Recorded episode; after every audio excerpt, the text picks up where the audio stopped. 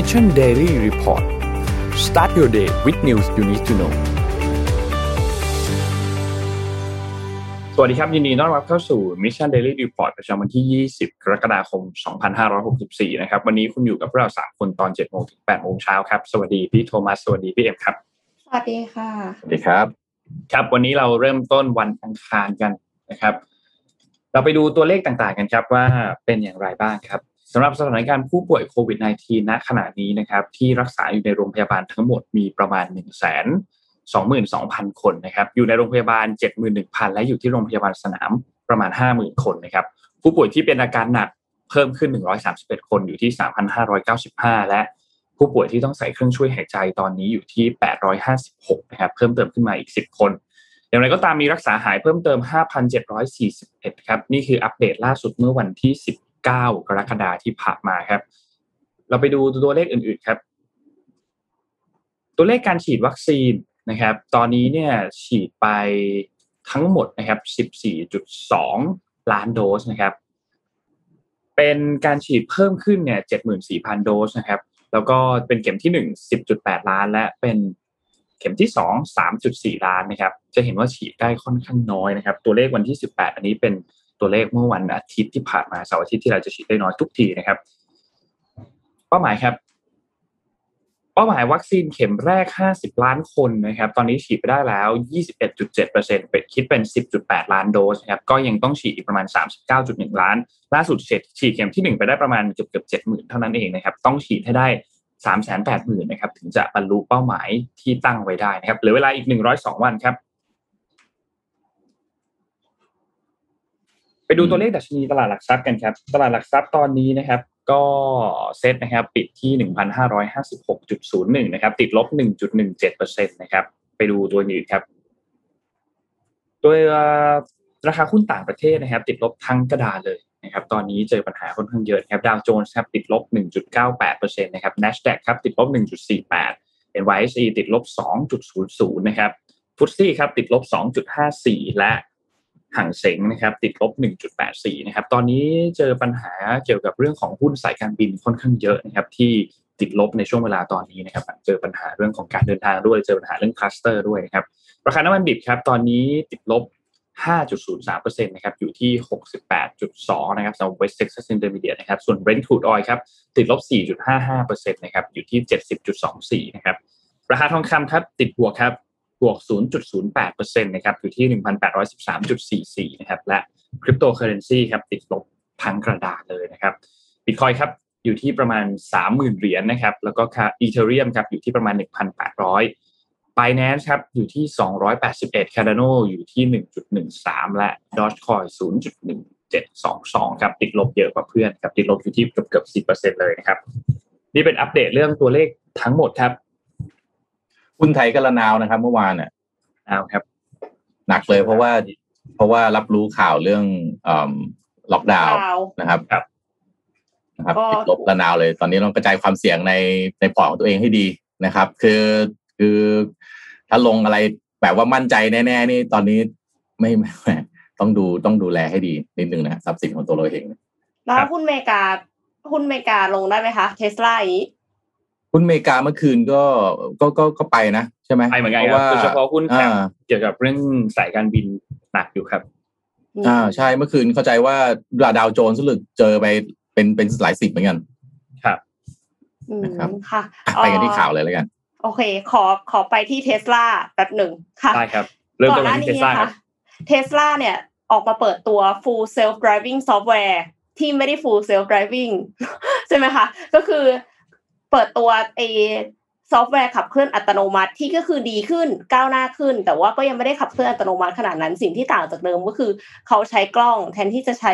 เซ็นเซอร์นะคะก็เลยเพิ่มความสามารถในการขับขี่อัตโนมัติยามค่ำคืนในเวลาที่แสงน้อยได้ด้วยเจ้าของรถ Tesla เนี่ยก็สามารถทดลองใช้ Full Self Driving Car โดยที่ไม่ต้องเสีย upfront fee $10,000 แล้วนะคะคือเมื่อก่อนเนี่ยเขาบอกว่าถ้าจะใช้อันเนี้ยคือคุณต้องซื้อเนี่ยก็คือราคาประมาณ 300,000 บาท 300,000 บาทยังไม่รู้เลยว่าดีหรือไม่ดียังไงใช่มั้ย Tesla เขาก็เลยให้สมัครสมาชิกรายเดือนแทนเป็นเดือนละ199เหรียญสหรัฐค่ะซึ่งก็คือ200ก็ประมาณ 6,000 บาทเนาะแล้วก็จะแคนเซิลเมื่อไหร่ก็ได้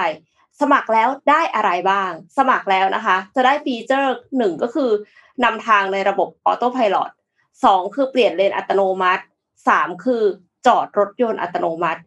4คือเรียกรถให้มาหาแต่อันนี้อยากรู้ว่าเรียกรถให้มาหามันได้ไกลขนาดไหนถ้ามันไกลก็คือถือว่าเวิร์คเลยเราก็จะได้ไม่ต้องเดินไปหาตรงที่จอดรถใช่ไหมคะแต่ว่าเข้าใจว่ายังซิมเปิลอยู่5คือหยุดไฟแดงแล้วก็ป้ายสัญญาณหยุด6คือในอนาคตนะคะจะเป็นฟีเจอร์ควบคุมพวงมาลัยแบบออโต้สเตียร์ในเมืองด้วยคือตอนนี้คือเหมือนกับทำได้เฉพาะบนไฮเวย์ทางนี้ไม่ได้หมายความว่าคนขับจะสามารถนั่งหลับอยู่เบาะหลังได้เพราะว่ายังไง Tesla ก็ยังบังคับให้คนขับเนี่ยคอยแตะพวงมาลัยอยู่เรื่อยๆเป็นระยะอยู่ดีนะคะแล้วก็นอกจากนี้เนี่ยรถ Tesla ที่จะใช้ Full Self Driving Mode เนี่ยจะต้องมีฮาร์ดแวร์คือเป็นฮาร์ดแวร์3คือหมายความว่าเหมือนแบบ iOS 1 2 3อะไรเงี้ยฮาร์ดแวร์3เนี่ยค่ะดังนั้นรุ่นที่ไม่มีต้องอัปเกรดเสียเงินเพิ่ม 1,500 US ดอลลาร์หรือประมาณ 45,000 บาทก่อนแล้วถ้าเสียเงินอัปเกรดไปแล้วใช้ FSD เนี่ยไปเดือนนึงเรารู้สึกว่าไม่ชอบอันเนี้ยคือแคนเซิลได้แต่ว่าไอ้ที่อัปเกรดไปก็เสียเงินนะคะก็ยังไม่รู้ว่าอันนี้คือจะคุ้มหรือไม่คุ้มแล้วก็ยังไม่แน่ใจว่า Tesla จะขึ้นค่าบริการรายเดือนเมื่อไหร่ด้วยเพราะว่าในสัญญาเนี่ยคือเขาเขียนว่าเขาสามารถขึ้นได้เขาแค่บอกล่วงหน้าก่อน1เดือนเท่านั้นเองแล้วเอ็มดูคลิปรีวิวของ FSD แล้วของยูทูบเบอร์หลายเจ้าเนี่ยก็ยังไม่ค่อยเข้าใจว่ามันขับด้วยตัวเองเท่าไหร่คือยังรู้สึกว่าแบบก็ยังแบบต้องแตะพวงมาลัยตลอดเวลามากแล้วในหลายๆครั้งเขาก็คือต้องหมุนพวงมาลัยเองเวลาเลี้ยวเวลาอะไรอย่างเงี้ยค่ะก็เลยรู้สึกว่าไม่แน่ใจเหมือนกันว่าจะคุ้มไหมแต่ว่าถ้าใครที่มีรถ Tesla แล้วก็อยู่ที่สหรัฐอเมริกาซึ่งเขาครอบคลุมอยู่เนี่ยค่ะก็แชร์กันมาหน่อยนะคะว่าตกลงไอ้ Full Self Driving เนี่ยอันเนี้ยมันช่วยได้ขนาดไหนค่ะนี่พูดถึงขับรถนะวันนี้เนี่ยมันเป็นวันแรกของการเริ่มมาตรการอะไรนะขอความร่วมมือนะครับการงดการเดินทางข้ามจังหวัดนะครับรู้ไหมว่าจะเดินทางข้ามจังหวัดเนี่ยต้องทำอะไรบ้างเดินทางข้ามจังหวัดนี่กรุงเทพกับเรียกว่าอะไรพื้นที่สีแดงเข้มไปพื้นที่อื่นๆตอนนี้เกือบจะแดงกันทั้งแผ่นดินแล้วนะฮะรู้ใช่ไหม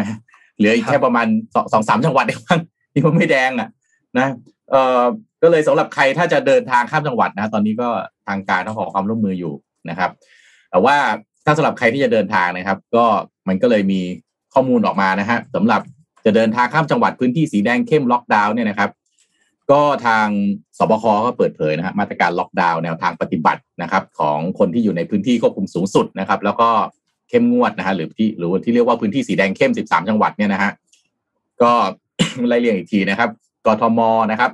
ในภาคกลางก็ประกอบด้วยกรุงเทพนะครับสมุทรปราการสมุทรสาครปทุมธานีนนทบุรีนะครับนครปฐมแล้วก็เพิ่มอีก3จังหวัดนะฮะชลบุรีฉะเชิงเทราแล้วก็อยุธยานะครับแล้วก็4จังหวัดชายแดนภาคใต้นะครับสงขลายะลาปัตตานีแล้วก็นราธิวาสนะฮะข้อกำหนดมาตรา9ของพระราชกำหนดฉุกเฉินนะฮะเริ่มวันนี้แล้ว20กรกฎาคมเนี่ยนะครับจุดประสงค์หลักนี่คืออะไรก็คือมาตรการเคร่งครัดก็คือขอให้ลดการเดินทางมากที่สุดเท่าที่จะมากได้นะครับก็ล็อกดาวน์พื้นที่สีแดงเข้มงดการเดินทางไม่จำเป็นนะครับก็ใครขับรถไปนะฮะฝ่ายความมั่นคงเขาจะตั้งด่านคุมพื้นที่นะครับจะออกนอกพื้นที่เนี่ยจะไม่ค่อยสะดวกนักนะครับแล้วก็ชุดคุมการเดินทางเนี่ยค่อนข้างจะเข้มข้นนะครับแล้วก็ถ้าจะเดินออกนอกพื้นที่ครับต้องแสดงเอกสารหรือลงทะเบียนนะครับเอกสารที่ต้องใช้มีอะไรบ้างครับ1นะครับแสดงเอกสารหลักฐานอนุญาตจากเจ้าหน้าที่เช่นผู้ใหญ่บ้านกำนันผู้อำนวยการเขตหัวหน้าสถานีตำรวจอันนี้ด่านแรกก็ต้องไปขอเอกสารพวกนี้ก็ยุ่งยากแล้วนะฮะหรือลงทะเบียนผ่านแอปอีกแล้วนะครับไทยชนะที่ด่านตรวจนะฮะหรือนะครับอันที่3นะฮะลงทะเบียนในเว็บไซต์หยุดเชื้อเพื่อชาติ www.covid-19.in.th นะครับย้ำอีกทีนะฮะ www.covid-19.in.th เมื่อคืนพี่ลองเข้าไปดูแล้วครับล่มครับเรียบร้อยเว็บล่มไม่ทีเรียบร้อยนะครับนะฮะอย่างไรก็ดีนะฮะต้องใช้เอกสารรับรองการเดินทางหรือ QR code นะครับลงทะเบียนเพื่อใช้เดินทางเข้าออกพื้นที่ควบคุมสูงสุดแล้วก็เข้มงวดนะฮะก็ย้ำนะฮะทางสบคก็ย้ำบอกว่าท่านอาจจะไม่ค่อยสะดวกสบายในการเดินทางนะครับก็ทั้งนี้เพื่อลดการเดินทางหากไม่จำเป็นก็ขอให้อยู่ในเคหสถานนะครับโดยด่านก็จะเริ่มวันนี้แล้วนะครับ ขณะที่บุคคลนะฮะ6กลุ่มที่จะได้รับการยกเว้นก็คือ1ด้านการสาธารณสุขนะฮะการขนส่งเพื่อประโยชน์ของประชาชนนะครับเช่นขนส่งอาหารยาเวชภัณฑ์เครื่องมือแพทย์อุปโภคบริโภคนะฮะผลผลิตทางการเกษตรน้ำมันเชื้อเพลิงไปรษณีย์และพัสดุนะครับสิ่งพิมพ์นะครับหรือว่าเป็นเพื่อการส่งออกและก็นำเข้าการขนส่งหรือขนย้ายประชาชนนะฮะการให้บริการอำนวยประโยชน์เพื่อความสะดวกแก่ประชาชนนะฮะการประกอบอาชีพที่จำเป็นนะฮะกรณีจำเป็นอื่นๆที่ได้รับอนุญาตเป็นการเฉพาะของเจ้าหน้าที่นะครับดังนั้นนะฮะประชาชนในพื้นที่13จังหวัดนะครับจะมีความยุ่งยากในการเดินทางเนื่องจากถือว่าเป็นบุคคลกลุ่มเสี่ยงนะครับส่วนบุคคลนอกเขตพื้นที่ก็เดินทางสามารถเดินทางเข้ามาเนี่ยสามารถทำได้นะฮะแต่ก็ต้องมีความจำเป็นเท่านั้นนะครับห้ามบุคคลใดๆในพื้นที่ควบคุมสูงสุดนะครับออกนอกเคหสถานระหว่าง 3:00 น. ถึง 4:00 น. ของวันรุ่งขึ้นต่อเนื่องเป็นระยะเวลาอย่างน้อย14วันด้วยครับก็นี้ก็ถ้าดูในประกาศก็จะกำกวมนิดนึงนะก็คือว่าขออะไรนะขอความร่วมมืออย่าเดินทางโดยไม่จำเป็นแล้วจำเป็นแต่ละคนมันก็ไม่เท่ากันเนาะอืมค่ะแต่ว่าจะมีการทบทวนใช่ไหมคะนนท์ครับก็ต้องรอติดตามครับอันนี้มันเป็นประกาศที่ลงราชกิจจานุเบกษาแล้วก็บังคับใช้วันที่20กรกฎาคมจนถึงวันที่2สิงหาคมนี้อย่างไรก็ตามก็เราทบทวนกันให้ฟังอีกทีนึงครับว่ามีอะไรที่เราต้องทำบ้าง1เคอร์ฟิว 3:00 น. ถึง 4:00 น. นะอันนี้ทุกคนทราบกันแล้วแล้วก็เรื่องของการเดินทางออกนอกจำเป็นหรือไม่จำเป็นคือคำว่าจำเป็นในที่นี้เนี่ยเขาให้คำจำกัดความว่า1ไปซื้อพวกเครื่องอุปโภคบริโภคง่ายๆคือไปซื้ออาหารหรือสิ่งที่จำเป็นต่อการดำรงชีวิตนะครับหรือว่าต้องไปหาหมอไปโรงพยาบาลหรือว่าไปรับวัคซีนนี่คือสิ่งจำเป็นที่ถูกพูดถึงนะครับ Work from home 100% ทั้งส่วนราชการรัฐวิสาหกิจแล้วก็เอกชนสำหรับเอกชนนี้คงเป็นการขอความร่วมมือนะครับแต่สำหรับงานแบบไหนที่ Work from home ไม่ได้จริงๆเนี่ยก็จะเป็นกรณีไปนะครับเรื่องของการสัมมนาการประชุมอะไรพวกนี้เป็นออนไลน์เป็นหลักทั้งหมดอยู่แล้วมีการตั้งด่านตั้งจุดตรวจแล้วก็ยานพาหนะโดยเฉพาะยานพาหนะสาธารณะพวกมาตรการขนส่งต่างๆวันพรุ่งนี้วันที่21เนี่ยจะมีมาตรการระบบขนส่งที่จะลดลงเหลือ 50% ด้วยนะครับห้างศูนย์การค้าคอมมูนิตี้มอลล์เปิดได้แต่เปิดได้เฉพาะซุปเปอร์มาร์เก็ตยาเวชภัณฑ์แล้วก็พื้นที่ให้บริการการฉีดวัคซีนร้านอาหารในห้างสรรพสินค้าห้ามเปิดนะครับส่วนร้านอาหารเครื่องดื่มที่อยู่นอกห้างสรรพสินค้าเปิดได้จนถึง 20:00 น.นะครับแต่ว่าเทคโฮมเท่านั้นนะครับห้ามทานในร้านโรงแรมต่างๆเปิดได้ปกติแต่ว่าห้ามจัดกิจกรรมที่มีการประชุมการสัมมนาหรือว่างานเลี้ยงนะครับร้านสะดวกซื้อเช่นเดียวกันครับปิดในช่วงเวลา 20:00 น. ถึง 4:00 น. นะครับแล้วก็สถานศึกษาก็เรียนออนไลน์ตามปกตินะครับทีนี้นนขอพูดอีกครั้งนึงว่า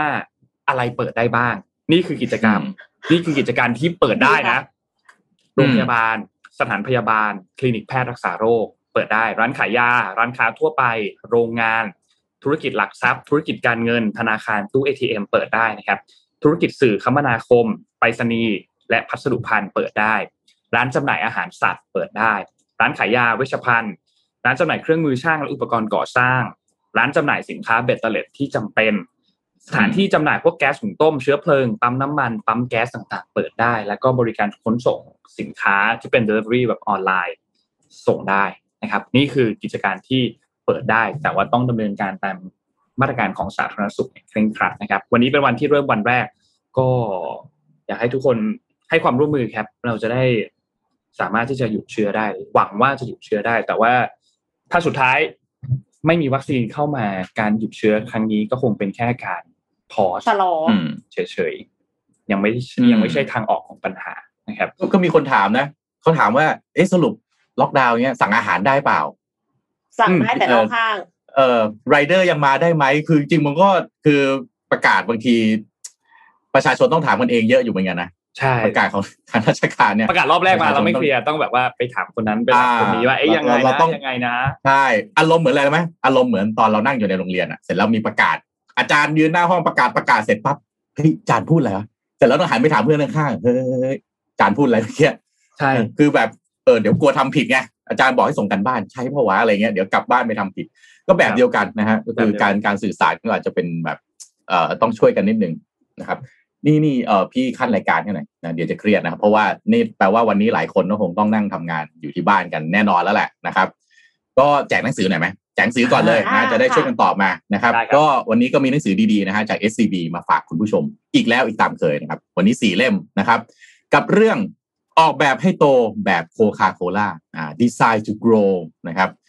ถ้าดูในหน้าปกเนี่ย scale and agility ด้วยนะครับก็เป็นสูตรลับนะฮะที่ทำให้โคคาโคล่าเติบโตอย่างต่อเนื่องแล้วก็คงความซ่ามานานกว่า100ปีนะกุญแจสำคัญก็คืออะไรฮะการออกแบบครับเพราะถ้าออกแบบธุรกิจได้ดีพอฮะบริษัทจะสามารถขยายกิจการแบบยักษ์ใหญ่แล้วก็ยังคงความคล่องตัวแบบสตาร์ทอัพเอาไว้ได้ถามกันนะฮะถามเลยออกความคิดเห็นหน่อยนะครับคุณออกแบบชีวิตอีก1ปีข้างหน้าไว้อย่างไรบ้างสมมติว่าโควิดจบแล้วได้ไหม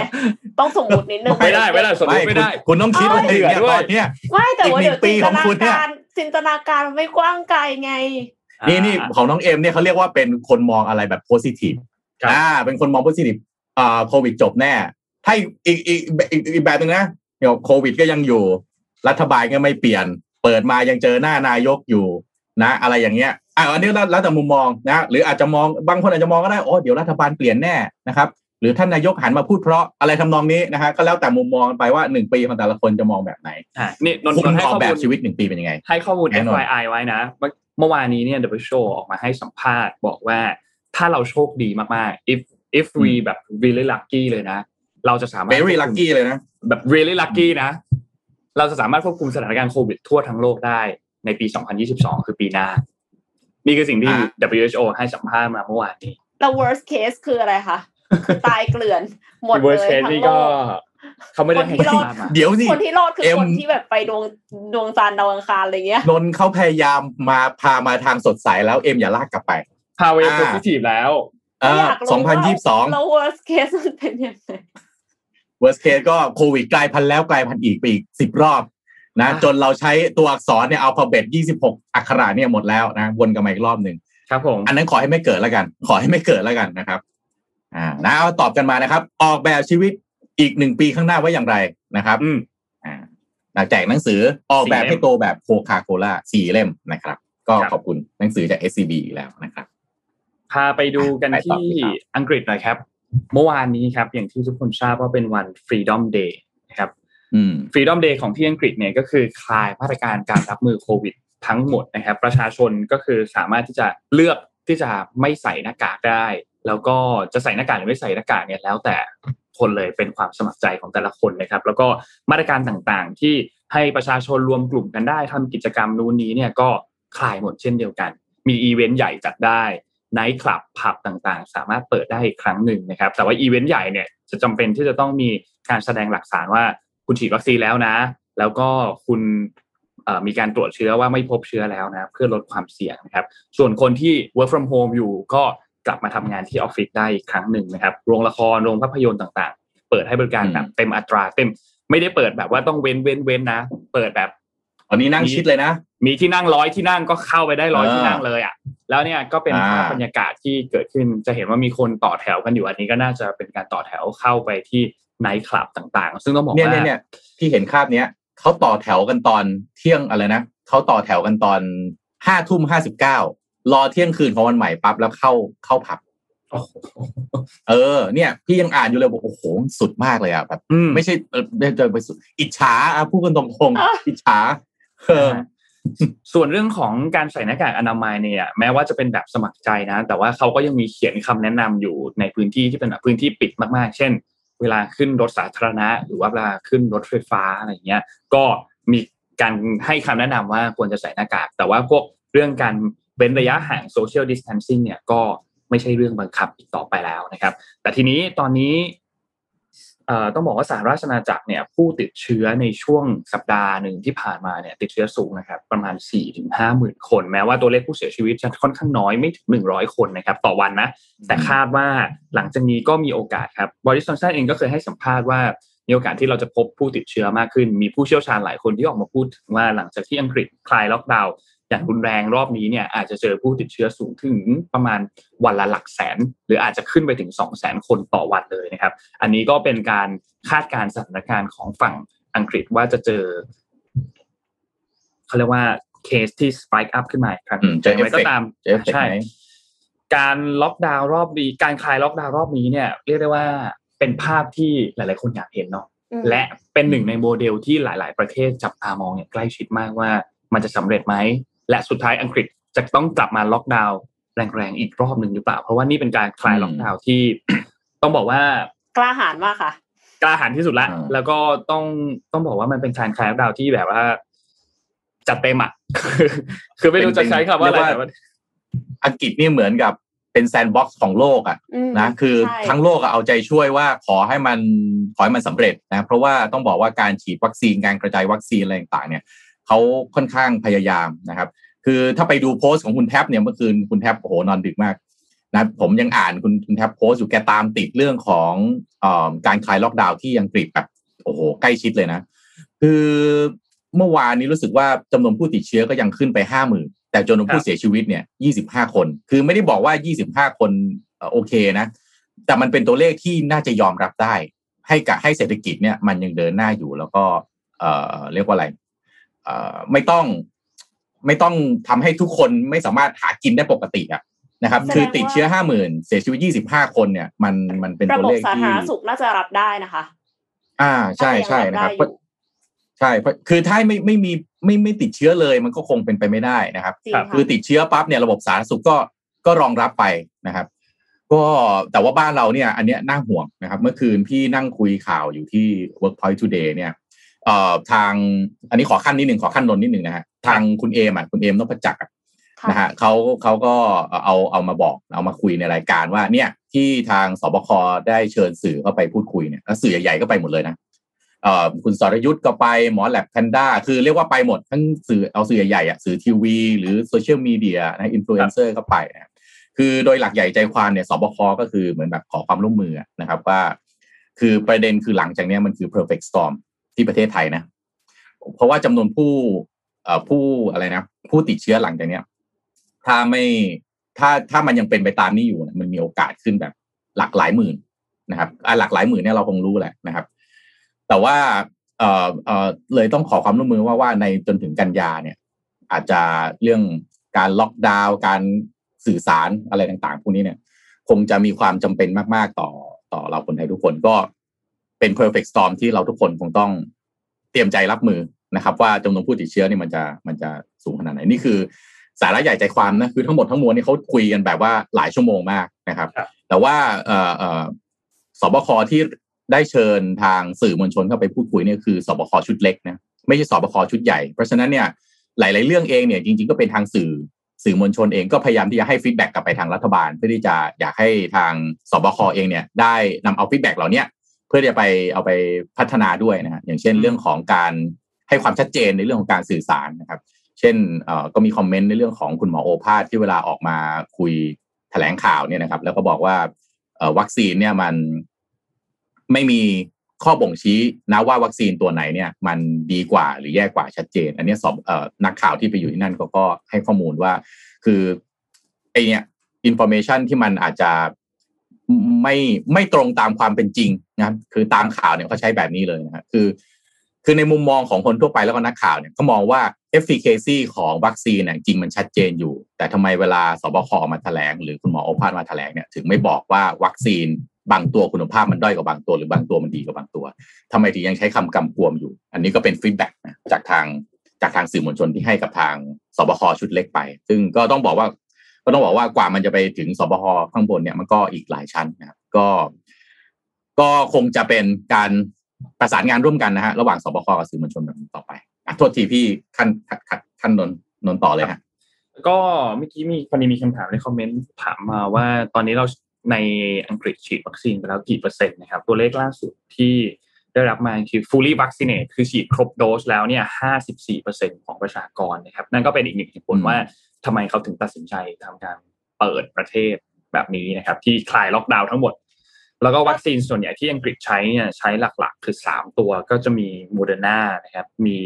AstraZeneca แล้วก็มี Pfizer BioNTech นะครับแล้วก็กำลังจะมีวัคซีนอีกอันนึงด้วยที่คาดว่าจะมาในช่วงไตรมาสที่4ของปีนี้ก็คือ Janssen วัคซีนเป็นอีกตัวหนึ่งนะครับที่ NHS เนี่ยเขาทำการอนุมัติแล้วครับตัวหลักของทางอังกฤษน่าจะเป็น Astra ใช่ไหม Astra ครับตัวหลักคือ Astra เพราะว่ามันวิจัยโดย Oxford ใช่ไหมฮะใช่ครับตัวหลัก Astra ถ้านับคนที่ติดเชื้อแล้วที่อังกฤษด้วยเนี่ยน่าจะเกิน 70% แล้วมั้ยคะน่าจะได้ herd immunity แล้วป่ะอันนี้น่าสนใจยังไม่แน่ใจว่ามันเกินหรือยัง แต่ว่ามีความเป็นไปได้ว่าใกล้เคียงที่จะถึงตัวเลข herd immunity แล้วแต่ว่าในเรื่องของ herd immunity เองเนี่ยอันนี้มันก็แบ่งเป็น2อันแม้ว่าจะเคยติดเชื้อแล้วหายแล้วเนี่ยก็ยังมีโอกาสที่จะกลับมาติดได้ใหม่เพราะมันมีสายพันธุ์ใหม่ๆที่กระจายอยู่ตอนนี้เยอะมากเพราะฉะนั้นการฉีดวัคซีนให้ครบโดสให้เร็วที่สุดอันนี้ก็เป็นหนึ่งในแผนที่อังกฤษทำอยู่และเราก็ควรจะทำตามด้วยเช่นเดียวกันส่วนเรื่องวัคซีนในอนาคตตอนนี้เนี่ยมันก็มีวัคซีนที่เป็นเวอร์ชัน2ที่เริ่มให้มีการเข้าไปเจรจาเพื่อที่จะสั่งซื้อได้แล้วเพราะว่าวัคซีนของเวอร์ชันหนึ่งที่พวกเราฉีดกันอยู่ทุกวันนี้ของทุกบริษัทนะของ Pfizer ของ Moderna ของทุกอันเนี่ยเขาก็จะทำตัวเวอร์ชันที่ดีกว่าออกมาวิจัยผ่านตัวสายพันธุ์ที่กลายพันธุ์แล้วสายพันธุ์ใหม่ๆสายพันธุ์ที่กลายพันธุ์แล้วออกมาด้วยก็น่าจะเปิดจองกันช่วงเวลานี้น่าจะมีการเจรจากันแล้วแหละช่วงปีหน้าก็น่าจะมีการส่งสินค้ากันแล้วก็ต้องติดตามดูรีบเจรจานะคะครับคาดว่าน่าจะมีการเจรจากันอยู่นะครับขอให้คนไทยได้ด้วยนะคะค่ะเอาพาไปต่อที่จีนกันบ้างค่ะคือในเมื่อทุกคนล็อกดาวน์นะคะก็แพลตฟอร์มอีคอมเมิร์ซก็เติบโตอย่างมากนะคะเถาเป่าก็เช่นเดียวกันค่ะแต่ว่านอกจากอีคอมเมิร์ซที่เป็นออนไลน์เติบโตแล้วนะคะเถาเป่าเนี่ยเขาจัดเถาเป่า Maker Festival ขึ้นมาประจำปีเนี่ยตั้งแต่ปี2559แล้วนะคะซึ่งเถาเป่า Maker Festival เนี่ยไม่ใช่ว่าใครที่ขายในเถาเป่าก็ได้เข้าไปนะเพราะว่าเขาจะคัดเลือกสินค้าเด็ดๆมาแสดงในเทศกาลค่ะก็เลยทำให้เทศกาลนี้เนี่ยเป็นหนึ่งในเทศกาลแสดงความคิดสร้างสรรค์ของคนรุ่นใหม่ระดับแถวหน้าของเอเชียเลยงานเถาเป่า Maker Festival ปีนี้เนี่ยเริ่มขึ้นแล้วนะคะตั้งแต่วันที่17ถึง25กรกฎาคมเขาจัดแบบออฟไลน์นะเขาจัดที่เซี่ยงไฮ้จัดในธีม The Lost Treasure นะคะให้ผู้เข้าชมเนี่ยตามล่าหาขุมทรัพย์โดยที่คัดเลือกผู้ขายบนเถาเป่ามาประมาณ100รายมาออกร้านในห้องเก็บสมบัติขนาด30,000 ตารางเมตรหรือประมาณสนามบาส60สนามค่ะแล้วก็ตกแต่งสไตล์แฟนซีแอนิเมะแต่ว่าสิ่งที่น่าสนใจเพราะว่าเราเนี่ยไม่สามารถที่จะเข้าไปตามล่าหาสมบัติกับเขาได้นะคะก็ดูว่ามีอะไรที่เด็ดๆเอ็มเอามาฝากค่ะครับขอคลิป M1 เลยค่ะ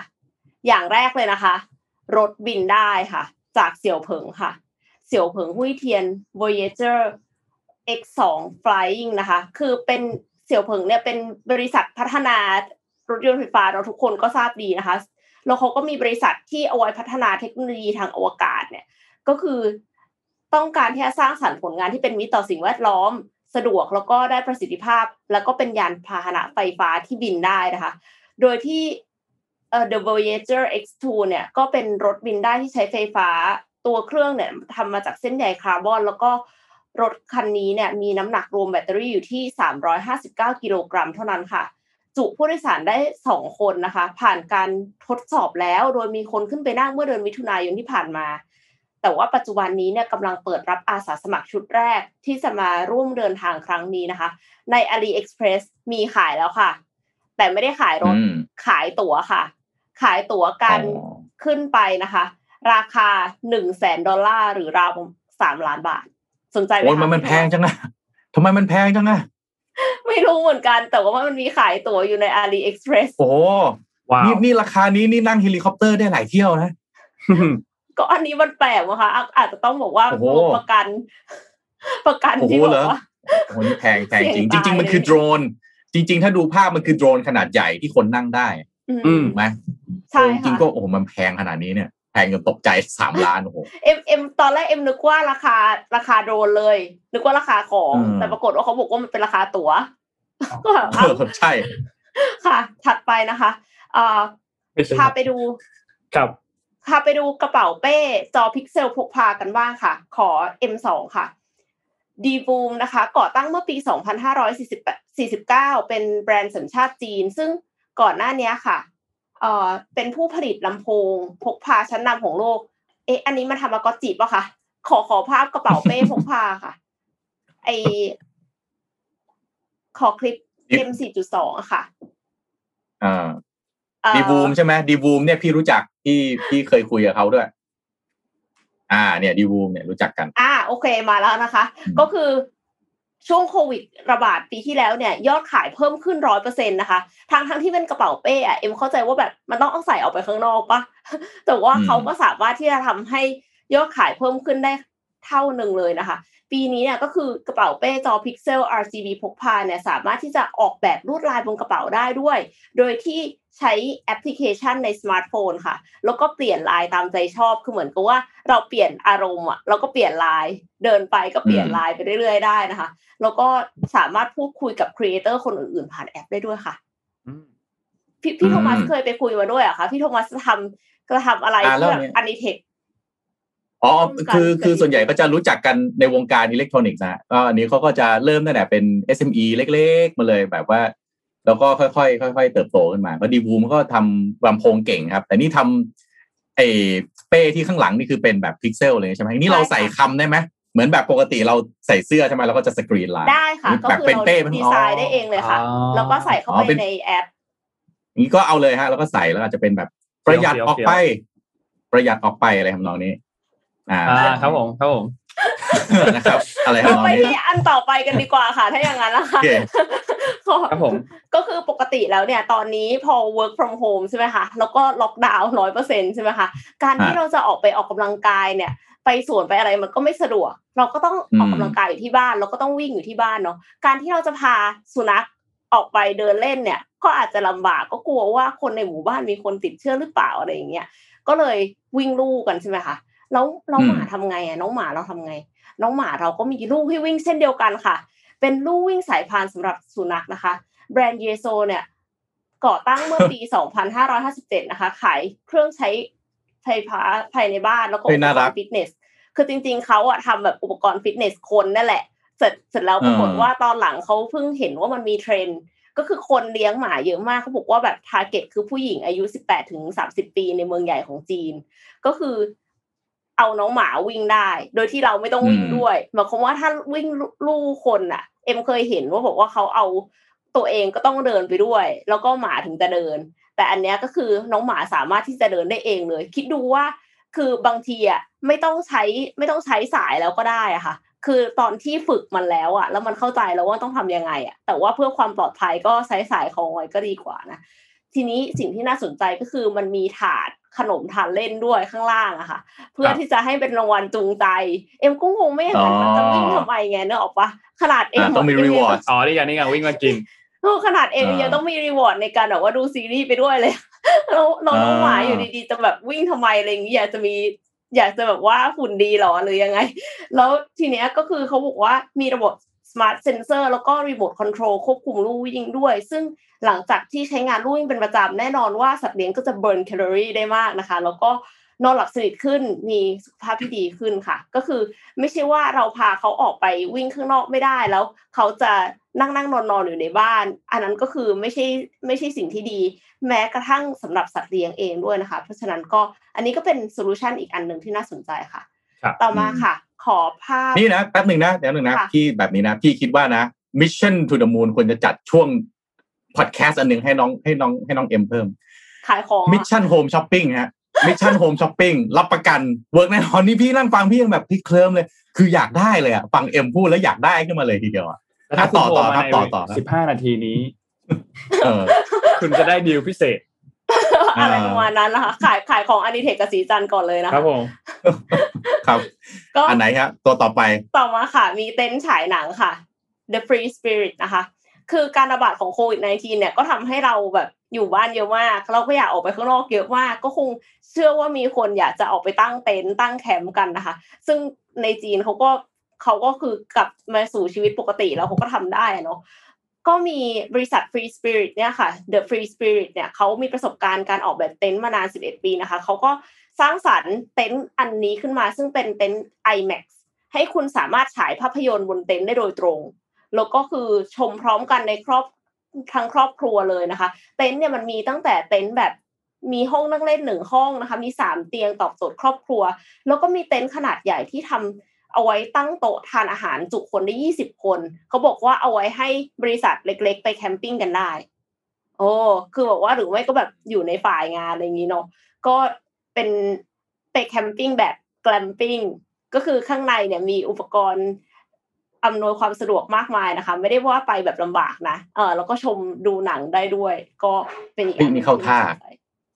นี่เขาท่านี่น่าสนใจแต่ว่าอยากรู้มันกลางยากไหมมันต้องดูว่าหน้าที่ของยูเซอร์นี่มันเยอะขนาดไหนบางอันนะแบบว่านึกออกไหมเอามาเสร็จประกอบเสร็จปั๊บเฮ้ยทำไมอันนี้มันเกินมามันมีอยู่ที่บ้านเราอยู่แล้วหรือว่ามันมาพร้อมในแพ็คแล้วถ้าเราไม่ประกอบเข้าไปมันจะถล่มหรือเปล่าอะไรนึกออกไหมน่าจะมีประสบการณ์แบบนี้ปรึกลงวะใช่เฮ้ยอันนี้สวยอันนี้น่าสนใจมากครับค่ะแล้วก็อันสุดท้ายค่ะอันนี้ก็เป็นแล็ปท็อปจำลองสำหรับน้องแมวค่ะทุกคนก็แล็ปท็อปน้องแมวว้าวอย่างนี้เพราะว่าไกลมากคนที่เป็นทาสแมวจะรู้ดีว่าเวลาที่ work from home เนี่ยนายท่านนะคะก็จะชอบมานั่งมานอนบนคีย์บอร์ดใช่ไหมคะก็ทำงานไม่ได้พอทำงานไม่ได้เอาแล้วทำไงอ่ะก็คือเราต้องทำงานใช่ไหมเจ้านายจริงๆก็มีเนาะแล้วก็มีเจ้านายที่เป็นแมวอีกเพราะฉะนั้นเขาก็เลยออกแบบแล็ปท็อปสำหรับน้องแมวมาก็คือมีในจอเนี่ยคือเข้าใจว่าแบบว่ามีรูปแบบปลาว่ายน้ำอะไรอย่างเงี้ยเพื่อที่จะให้น้องแมวเนี่ยมายืนบนแล็ปท็อปอันนี้แทนเอาจริงๆแต่ว่ามันจะเวิร์กไหมเพราะว่าเวลาที่มันมานอนบนคีย์บอร์ดเราอ่ะมันเป็นเพราะว่ามันอยากจะเรียกร้องความสนใจจากเราปะแล้วถ้าสมมติว่าเราไม่ได้ไปเล่นแล็ปท็อปน้องแมวอ่ะมันจะไปยืนบนแล็ปท็อปน้องแมวไหมคิดว่ายังไงกันคะพี่ดูฝาหลังมันอยู่แบบเต็มมันเป็นรูปอะไรอ่ะมันไม่ใช่แอปเปิลใช่ไหมมันเป็นอะไรปลาย่างหรอมันแบบเหมือนเป็นรูปปลาอะไรสักอย่างมันเป็นแอปเปิลที่โดนกัดมากกว่าแอปเปิลปกติโอเคโอ้อันนี้แอบสแตรกนะต้องใช้ความเรียกว่าจินตนาการอย่างสูงในการเข้าใจภาพนี้แล้วพี่อยากรู้คีย์บอร์ดมันเอาไว้ให้แมวกดหรือเปล่าหรือยังไงเนี่ยคิดว่าอาจจะไม่นะคะแต่ว่าคือเหมือนกับมันหน้าตาไม่เหมือนกับของเราอ่ะเอ็มก็คิดว่ามันน่าจะแบบมีฟังก์ชันนิดหน่อยแต่คงไม่ได้ถึงขนาดให้มันพิมพ์ได้น่ารักชอบอาจจะแบบว่าเหมือนกับกดแล้วแบบจอมันสว่างเปล่าไม่อย่างนั้นมันก็คือเหมือนกับว่าดำมืดเหมือนคอมปิดอยู่อะไรอย่างนี้เดาเพราะว่าหาวิดีโอไม่เจอดีใจไม่อยู่ประเทศจีนอ่ะถ้าอยู่ประเทศจีนนี่เจ็บหนักแน่นอนเงินหมดไปแล้วค่ะคือโอ้โหแต่ละอย่างมานี่คือโอ้โหหนักครับหมดยังไงจบแล้วค่ะโอเคเพราะว่ามันมีอย่างอื่นอีกแต่ว่ามันไม่เด็ดเท่าไหร่ก็เลยไม่ได้เอามาโอเคMission Home Shopping โดยน้องเอ็มนะฮะจริงฮะตามไปเอฟกันได้ถึง Sponsor by Career Visa มาเดี๋ยว Career Visa ไม่ได้อะไรเลยนะสิ่งเนี้ยครับนนพาไปต่อที่เรื่องต่อไปครับพอดีช่วงนี้มันจะมีอีเวนต์อันหนึ่งที่น่าสนใจก่อนหน้านี้ถ้าใครติดตาม Money Mission เนี่ย Money Mission by SCB ภารกิจรอบรู้เรื่องเงินทองเนี่ยเราเคยพูดถึงเรื่องหนึ่งก็คือ Decentralized Finance Scam ที่เราพูดถึงเกี่ยวกับ Scam ที่ในวงการ DeFi ใช่ไหมครับแต่ว่าในช่วงเวลาตอนนี้เนี่ยมันมีอีกอีเวนต์หนึ่งครับซึ่งนนคาดว่าหลายๆคนคงกำลังศึกษาเพิ่มเติมเกี่ยวกับเรื่องของ Decentralized Finance กันอยู่รวมถึงสถานการณ์การลงทุนของ DeFi เองเนี่ยก็น่าสนใจด้วยในช่วงเวลาตอนนี้มีงานอันหนึ่งที่ SCB 10X เนี่ยเขาจัดขึ้นครับเวที Redefine Tomorrow 2021 Global DeFi Virtual Summit ครับมันเป็นสัมมนารูปแบบออนไลน์ครับด้วยช่วงเวลาตอนนี้ที่มีโควิดเนาะและงานจะจัดขึ้นในวันที่22ถึงวันที่23กรกฎาคมที่จะถึงนี้โดยงานจะจัดตั้งแต่ 7:30 นตอนเช้า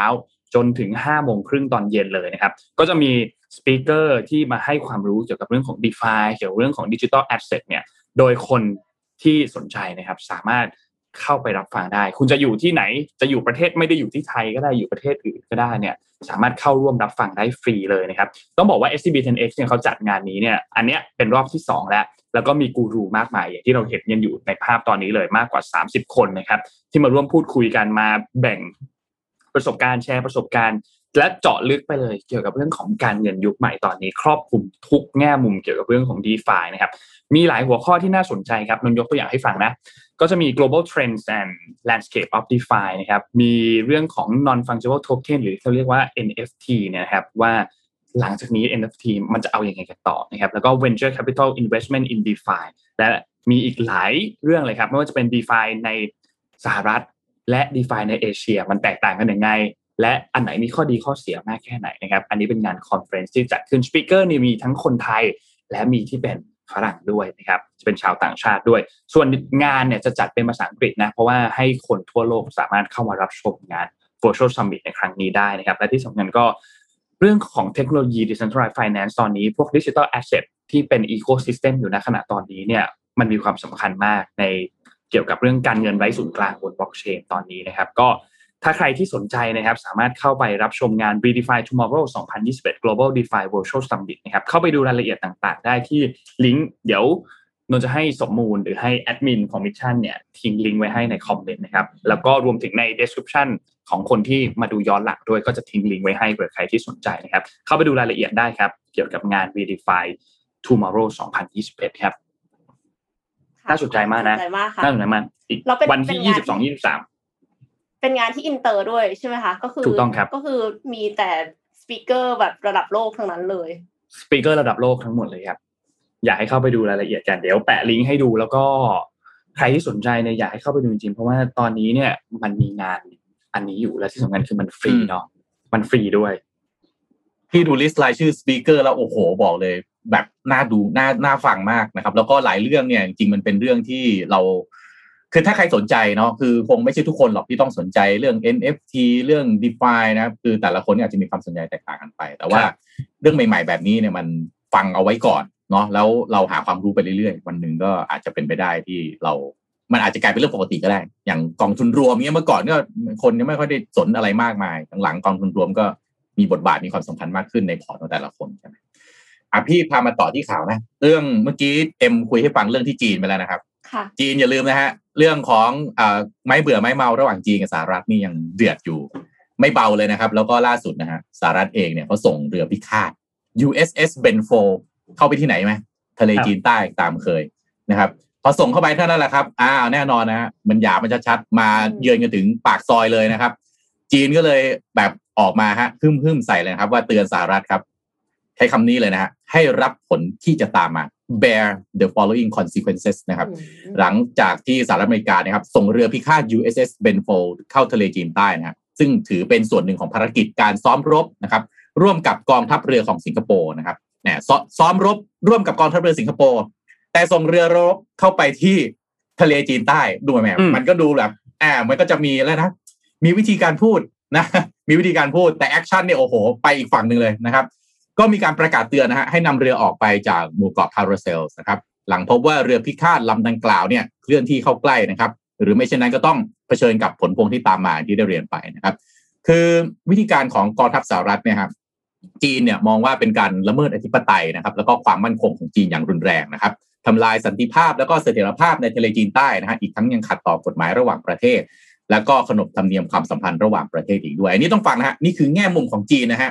หลายๆอย่างที่ออกมาตามข่าวเนี่ยเป็นฝั่งจีนออกมาพูดนะถ้าไปฟังฝั่งสหรัฐอเมริกาอาจจะอีกแบบนึงเลยนะครับไปฟังอะไรฮะไปฟังไต้หวันพูดอาจจะอีกแบบนึงเลยนะฮะอันนี้ลองฟังทางฝั่งจีนก่อนนะฮะจีนเนี่ยออกมาบอกฮะเราขอประณามแล้วก็ต่อต้านพฤติกรรมดังกล่าวนะครับแล้วก็ขอให้สหรัฐเนี่ยหยุดการยั่วยุและปฏิบัติตามกฎการเดินเรือและทางอากาศอย่างเคร่งครัดไม่ฉะนั้นสหรัฐจะต้องรับผลที่ตามมาอย่างเหมาะสมนะครับก่อนหน้านี้นะฮะเรือพิฆาต USS Benfold เนี่ยครับได้เข้าร่วมการซ้อมรบทางทะเลกับกองทัพเรือสิงคโปร์ที่เกาะกวมนะครับระหว่างวันที่21มิถุนายนถึง7กรกฎาคมที่ผ่านมานะครับกองทัพเรือที่7ของสหรัฐนะฮะก็ระบุว่ากำลังปฏิบัติการเดินทะเลอย่างเสรีนะครับใกล้กับหมู่เกาะพาราเซลเพื่อท้าทายข้อจำกัดที่ผิดกฎหมายในเส้นทางที่เปราะบางที่กำหนดโดยจีนไต้หวันและเวียดนามซึ่งนั่นก็คือทะเลจีนใต้นั่นเองเดี๋ยวผมจะกลับมาอธิบายแผนที่อันนี้นะครับเส้นประ9เส้นเนี่ยนะครับเดี๋ยวผมขอพูดข่าวนี้ให้ครบก่อนนะครับโดยสหรัฐเนี่ยย้ำว่าปฏิบัติตามกฎหมายระหว่างประเทศในน่านน้ำสากลครับแถลงการของกองทัพจีนนั้นบิดเบือนความจริงเกี่ยวกับปฏิบัติการทางทะเลของสหรัฐเห็นไหมฮะจีนพูดแบบหนึ่งพอสหรัฐออกมาพูดปั๊บดูมีความชอบธรรมขึ้นมาทันทีเลยว่าเฮ้ยที่คุณเซตอัพกันขึ้นมาเนี่ยผมว่ามันมีความชอบธรรมนะส่วนทางจีนก็บอกว่าเฮ้ยอันนี้มันบ้านฉันคุณจะมาแบบนี้ได้ยังไงนะครับสถานการณ์เหนือน่านน้ำทะเลจีนใต้เนี่ยนะครับที่หลายฝ่ายอ้างกรรมสิทธิ์ครอบครองนะครับมีใครบ้างนะครับที่อ้างกรรมสิทธิ์นะครับบรูไนมาเลเซียไต้หวันเวียดนามฟิลิปปินส์จีนโอ้โหเพียบเลยนะครับตึงเครียดมากขึ้นนะฮะในปีนี้ขณะที่ฟิลิปปินส์เนี่ยกล่าวหาว่าปักกิ่งนะครับก็คือจีนนะฮะพยายามข่มขู่เรือยามชายฝั่งแล้วก็ส่งกองกำลังทางทะเลไปขู่เรือประมงของฟิลิปปินส์ด้วยนะครับนอกจากนี้ครับรัฐมนตรีต่างประเทศของสหรัฐอเมริกานะครับยังเรียกร้องให้รัฐบาลจีนปฏิบัติตามพันธกรณีภายใต้กฎหมายระหว่างประเทศแล้วก็หยุดพฤติกรรมยั่วยุในทะเลจีนใต้ลงนะครับถ้ามีข้อมูลนะฮะ มีข้อมูลย้อนกลับไปนะครับเมื่อปี2016นะครับศาลอนุญาโตตุลาการถาวรในกรุงเฮกของประเทศเนเธอร์แลนด์นะครับปฏิเสธข้อกล่าวอ้างของจีนนะครับที่ว่าเป็นเจ้าของน่านน้ำส่วนใหญ่ในทะเลจีนใต้นะครับซึ่งจีนเนี่ยปฏิเสธคำตัดสินดังกล่าวนะครับขณะที่ทางสหรัฐอเมริกาแล้วก็แคนาดานะครับต่างใช้โอกาสครบ5ปีคำตัดสินนี้นะฮะเรียกร้องให้จีนปฏิบัติตามทีนี้ผมจะพามาดูอันนี้ครับเอาข้อพิพาททางทะเลจีนใต้ก่อนเท้าความให้ฟังอย่างนี้นะครับอะไรคือข้อพิพาทก่อนนะครับข้อพิพาททางทะเลจีนใต้เนี่ยเป็นข้อพิพาทเกี่ยวกับการอ้างกรรมสิทธิ์บางส่วนและทั้งหมดเหนือดินแดนและอธิปไตยในหน้าน้ำทะเลจีนใต้หมู่เกาะพาราเซลแล้วก็หมู่เกาะสแปรดลีย์นะครับโดยมีหลายประเทศอ้างกรรมสิทธิ์นี้อย่างที่ผมได้เรียนไปไล่ตั้งแต่บรูไนฟิลิปปินส์เวียดนามนะฮะนอกจากนี้ฮะนอกจากจะมีการอ้างกรรมสิทธิ์เหนือเกาะที่มี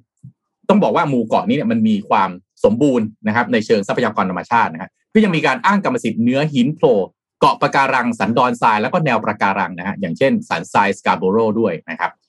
ทำไมต้องแย่งกรรมสิทธิ์กันมาดูอย่างนี้นะฮะคือแม้ว่าพื้นที่ส่วนใหญ่ในทะเลจีนใต้เนี่ยไม่มีคนอาศัยอยู่นะครับหมู่เกาะพาราเซลแล้วก็หมู่เกาะสแปรดลีย์นะฮะอาจจะมีแหล่งทรัพยากรอยู่โดยรอบนะฮะโดยเป็นการประเมินจากพื้นที่ที่ใกล้เคียงนะฮะซึ่งมีแร่ธาตุอย่างอุดมสมบูรณ์เพราะว่ายังไม่เคยมีการสำรวจพื้นที่นี้อย่างละเอียดนะฮะนอกจากนี้เนี่ยทะเลจีนใต้ยังเป็นเส้นทางขนส่งทางเรือที่สำคัญนะครับและก็เป็นแหล่งการทำประมงนะฮะที่ผู้คนทั่วภูมิภาคใช้ทำมาหากินด้วยนะฮะนี่ต้องอย่างนี้ฮะอ้างกรรมสิทธิ์อะไรบ้างใครอ้างกรรมสิทธิ์อะไรได้บ้างเนี่ยฮะจีนคือคนที่อ้างกรรมสิทธิ์ในพื้นที่นี้มากที่สุดในทะเลจีนใต้ให้ดูแผนที่นี้นะฮะที่ขึ้นหน้าจออยู่เนี่ยนะครับวิธีการอ้างกรรมสิทธิ์ของจีนเป็นแบบนี้ฮะต่อไปนี้นะครับเวลาที่คุณเขียนแผนที่ของจีนก็เราคงรู้อยู่แล้วเขียนแผนที่จีนมีจีนแผ่นดินใหญ่ใช่ไหมครับคุณจะลืมเกาะไต้หวันไปไม่ได้นะคุณเขียนแผนที่เวลาจะไปทำธุรกิจการค้ากับจีนหรือติดต่อราชการเนี่ยเขียนแผนที่เฉพาะอะไรนะจีนแผ่นดินใหญ่ไปเนี่ยเขาโกรธนะฮะหาว่าคุณถือว่าไต้หวันเนี่ยเป็นประเทศไม่ใช่ประเทศจีนใช่ไหมไม่เขียนเกาะมาทีนี้แผนที่หลังจากนี้ไปสำหรับจีนเนี่ยถ้าเป็นแผนที่ที่ครบถ้วนมีความสมบูรณ์นะฮะนอกจากจะต้องมีเกาะไต้หวันแล้วต้องมีเส้นปะ9เส้นนี้ด้วยแปลกไหมแผนที่ของประเทศต้องมีเส้นปะ9เส้นเพราะว่าจีนถือว่าเส้นปะ9เส้นคือในหมู่เกาะพาราเซลแล้วก็หมู่เกาะสแปรดลีย์เนี่ยนะฮะเป็นกรรมสิทธิ์ของจีน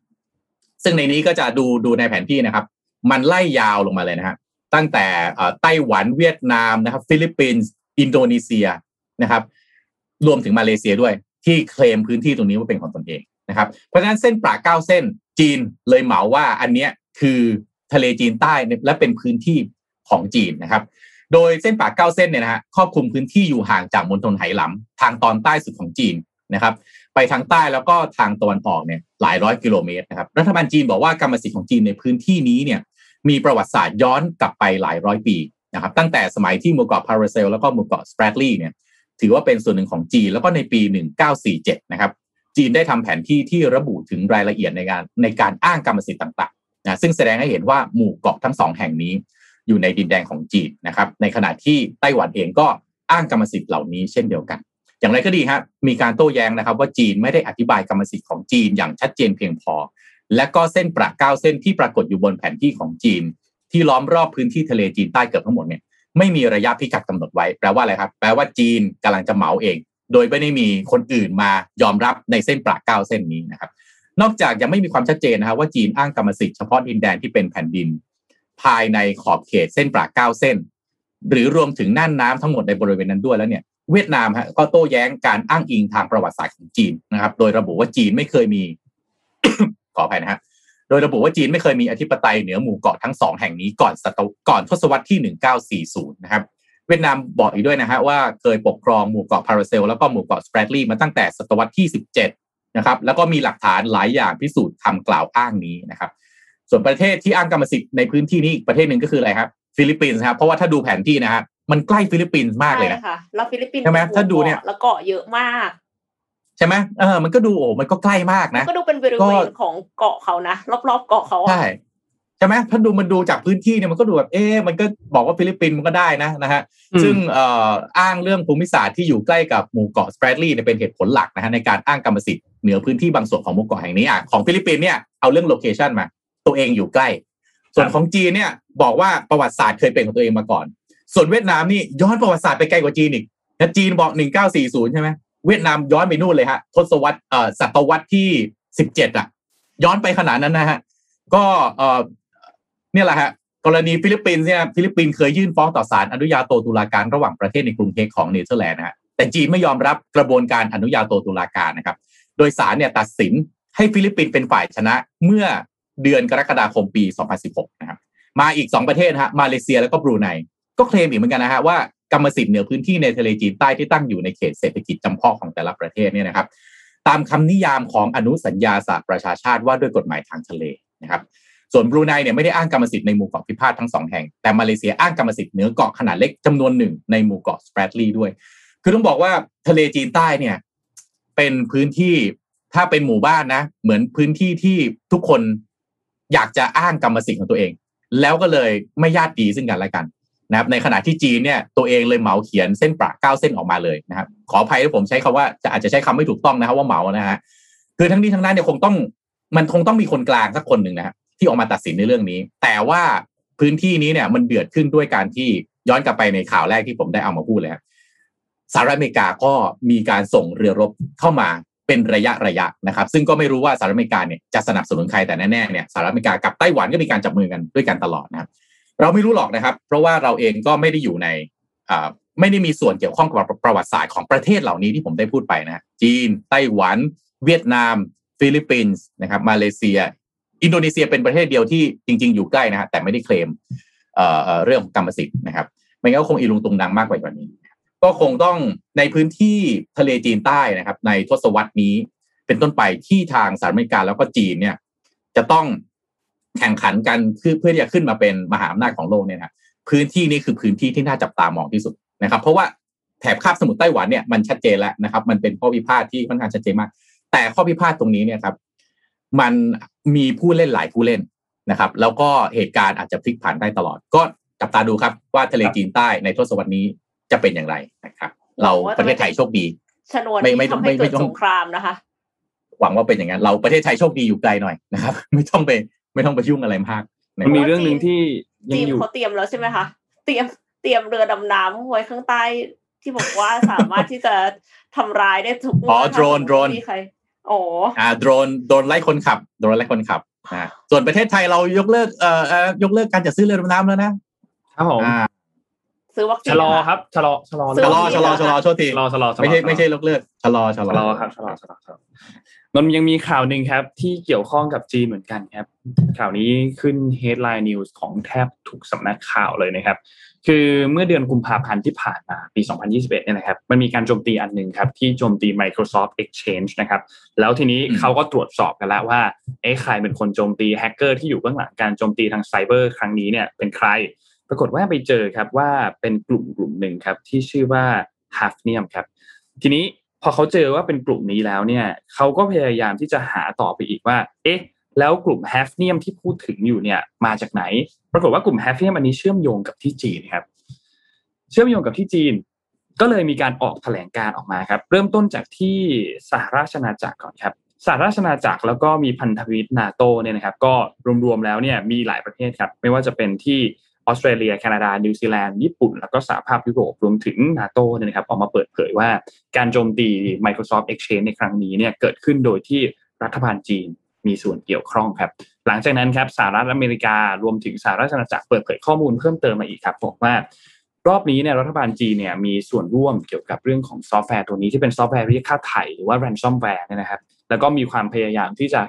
มเหมือนแบบขโมยข้อมูลโจรกรรมข้อมูลอันนี้ออกต่อเนื่องไปจนถึงเรื่องของการโจมตีไซเบอร์ไม่ว่าจะเป็นต่อหน่วยงานที่เป็นหน่วยงานภาครัฐแล้วก็หน่วยงานเอกชนเองด้วยนะครับรวมถึงการโจมตี Microsoft ในครั้งนี้ด้วยเนี่ยนะครับทางด้านหัวหน้านโยบายต่างประเทศของสหภาพยุโรปครับเขาบอกว่าการโจมตีครั้งนี้เนี่ยเกิดขึ้นจากประเทศจีนและส่งผลให้เกิดความเสี่ยงทางด้านความมั่นคงความปลอดภัยและสูญเสียโอกาสทางเศรษฐกิจของรัฐบาลและบริษัทเอกชนมากการประกาศล่าสุดเนี่ยทำให้เกิดความตึงเครียดมากเข้าไปอีกครับสำหรับระหว่างชาติตะวันตกและก็จีนนะครับส่งผลให้ทางด้านการเมืองการอาหารเศรษฐกิจเองเนี่ยเริ่มมีความขัดแย้งกันกลับขึ้นมาอีกครั้งหนึ่งนะครับและนอกจากนี้เนี่ยมีการประกาศด้วยครับคือสหรัฐเนี่ยเขาประกาศออกมาบอกว่าเตือนนักลงทุนที่เข้าไปทำธุรกิจในฮ่องกงว่าอาจจะถูกควบคุมโดยรัฐบาลจีนซึ่งแน่นอนว่าความปลอดภัยในเรื่องของด้านข้อมูลเนี่ยหรือเรื่องของตัวคนทำงานเองเนี่ยอาจจะไม่มีความปลอดภัยก็เลยมีแถลงการออกมาจากทางด้านของสหรัฐฝั่งจีนครับตอบโต้ออกมาครับบอกว่า จีนเนี่ยคือไม่มีส่วนเกี่ยวข้องกับเรื่องนี้แล้วก็เหมือนกับว่าตัวเองเนี่ยไม่เกี่ยวข้องกับเรื่องนี้นะครับแต่ว่าแถลงการอันนึงของ EU ครับก็มีระบุออกมาบอกว่าการโจมตีทางไซเบอร์อันอื่นเนี่ยที่เกี่ยวข้องกับจีนนะครับเชื่อมโยงกับ2กลุ่มที่อยู่ในจีนก็คือกลุ่ม APT 40กับ APT 31นะครับซึ่งเชื่อว่าเชื่อมโยงกับกระทรวงความมั่นคงแห่งรัฐของจีนนะครับก็ทำให้ตอนนี้เนี่ยเป็นการรบกันผ่านทางไซเบอร์นะครับทำเนียบขาวฝั่งอังกฤษเองฝั่งของยุโรปเองแล้วก็มีอีกหลายชาติอย่าง NATO เองเนี่ยก็ออกมาโจมตีจีนเกี่ยวกับเรื่องของการโจมตีทางไซเบอร์ในครั้งนี้นะครับหลังจากนี้เนี่ยเขาก็มีการตรวจสอบกันต่อไปว่าจะมีการดำเนินคดีอะไรหรือมีการฟ้องร้องอย่างไรหรือเปล่าแต่ว่าทางฝั่งของกระทรวงการต่างประเทศของจีนเองเนี่ยก็ยังไม่ได้ออกมาตอบโต้อย่างชัดเจนนะครับแล้วก็บอกว่าคือก็ยังไม่ได้ออกมาพูดถึงกรณีนี้อย่างชัดเจนนั่นแหละนะครับก็รอติดตามครับสำหรับกรณีนี้ว่าการแฮกกิ้งรอบนี้เนี่ยจะเป็นอย่างไรกันต่อนะครับเพราะ Microsoft เองก็ออกมาเปิดเผยการแฮกในเดือนมีนาคมแล้วว่ากลุ่มฮาฟเนี่ยอันนี้เนี่ยมีส่วนเกี่ยวข้องกับจีนแม้ว่าจีนจะปฏิเสธก็ตามนะครับประมาณนี้ครับเกี่ยวกับเรื่องของแฮกเกอร์ที่จีนครับโอ้ Cyber Security นี่สำคัญมากๆเลยนะคะนี่คือทุกอย่างนี่คือแฮกกันรายวันอะมีข่าวแฮกตลอดเวลานี่เราบางทีเราดูข่าวโทษทีดูข่าวจีนกับทางตะวันตกเขาซัดกันบางทีเราก็ดูแล้วก็สนุกนะคือแบบว่าเขาใหญ่ทั้งคู่อ่ะคือเมื่อก่อนเราไม่เคยเห็นทางตะวันออกไม่เอานี่จะพูดต่ออย่างงี้คือบางทีดูแล้วสนุกนะเพราะว่าเมื่อก่อนเนี่ยเราไม่เห็นทางตะวันออกประเทศไหนจะไปซัดกับตะวันตกแบบนี้ได้อย่าง G7 ออกมาเงี้ยโอ้ยเมื่อก่อนตะวันออกเงียบหมดไม่มีใครจะไปลุยอะไรกับ G7 นี่โอ้จีนเขายืนแบบว่าซัดคือแต่บอกว่าดูแหละสนุกนะแต่ขออย่างเดียวอย่าให้มันซัดมาถึงเราอ่ะเรากลัวมากเพราะมันใกล้เราไงใช่ไหมบางทีคุณจะลบกันเนี้ยคาบสมุทรไต้หวันน่ะโอ้ยดูแบบเฮ้ยมันจะถ้าเกิดมันลบกันเราซวยไปด้วยนะหรือว่าไอ้ตรงพื้นที่ตรงนี้หรือว่าไอ้เนี่ยเรื่องของแฮกเกอร์อะไรพวกนี้เพราะว่าอะไรเราในประเทศไทยเราก็ทำการค้ากับจีนเยอะเหมือนกันเกิดปัญหาอะไรขึ้นมาเราก็แย่ไปด้วยใช่ไหมคือดูก็สนุกแต่บางทีมันก็ลุ้นแบบเฮ้ยอย่านะอย่าสาวหมัดนะทำนองเนี้ยนะครับเอ็มไปต่อข่าวเลยครับอีกเรื่องนึงครับพี่เอ็มก่อนก็ได้ครับไม่เป็นไรค่ะไม่ด่วนลนเลยค่ะไม่ต้องเกรงใจกันครับไม่ต้องเกรงใจครับรีบเลยครับอีกเรื่องนึงครับคือเรื่องสถานการณ์น้ำท่วมที่เกิดขึ้นที่ยุโรปครับต้องบอกว่าเกิดตั้งแต่ช่วงสัปดาห์ที่แล้วนะแล้วก็สร้างความเสียหายเยอะมากนะครับอันนี้เป็นรายงานล่าสุดที่อัปเดตเมื่อวานนี้นะครับสำหรับตัวเลขผู้เสียชีวิตนะครับตัวเลขผู้เสียชีวิตณขณะตอนนี้เนี่ยคือมี188คนนะครับที่เสียชีวิตจากเหตุน้ำท่วมในครั้งนี้นะครับคือเหตุการณ์อันนี้เนี่ยรุนแรงมากนะรุนแรงมากครับรุนแรงมากแล้วภาพแล้วกระทบไปในหลายๆพื้นที่หลายประเทศแถบยุโรปตรงนั้นเลยไม่ว่าจะเป็นที่เยอรมนีเองแล้วก็เบลเยียมเองที่2ประเทศนี้ต้องบอกว่าได้รับผลกระทบอย่างหนักจากอุทกภัยครั้งล่าสุดหลายๆเมืองเองเริ่มออกมาทำความสะอาดแล้วเพราะว่าน้ำเริ่มลดลงแล้วในขณะตอนนี้นะครับส่วนหน่วยกู้ภัยก็พยายามที่จะหาบุคคลที่สูญหายต่อไปอย่างที่นนท์รายงานครับว่าตัวเลขล่าสุดที่เราได้รับมาคือมีผู้เสียชีวิตอย่างน้อย188คนแล้วนะครับในเยอรมนีเนี่ยมีผู้เสียชีวิตอย่างน้อย143นะครับซึ่งมีนักดับเพลิง4คนที่เสียชีวิตด้วยนะครับโดยมีรัฐนอร์ทไรน์นะครับเวสต์ฟาเลียรัฐไรแลนด์พาลาทิเนตนะครับแล้วก็รัฐซาร์ลันนะครับที่ได้รับผลกระทบอย่างรุนแรงที่สุดนะครับนอกจากนี้ครับมีการให้สัมภาษณ์ผ่านทางรอยเตอร์ครับกับประชาชนที่อยู่ในพื้นที่บริเวณตรงนั้นก็เขาก็บอกว่าคุณจะไม่มีทางจำได้เลยว่าแถวๆนี้เนี่ยมันเคยมีอะไรอยู่บ้างเพราะว่ามันเสียหายแบบจนจำไม่ได้ว่าก่อนอันนี้มันหน้าตาเป็นยังไงนะครับนอกจากนี้ครับทางการของเยอรมันมีเนี่ยออกมาบอกว่าเนี่ยดูภาพตอนแรกเห็นคลิปภาพแล้วโอ้โหตกใจมากรุนแรงมากครับเลยทางการเยอรมนียังมาบอกว่ามีเขื่อนในพื้นที่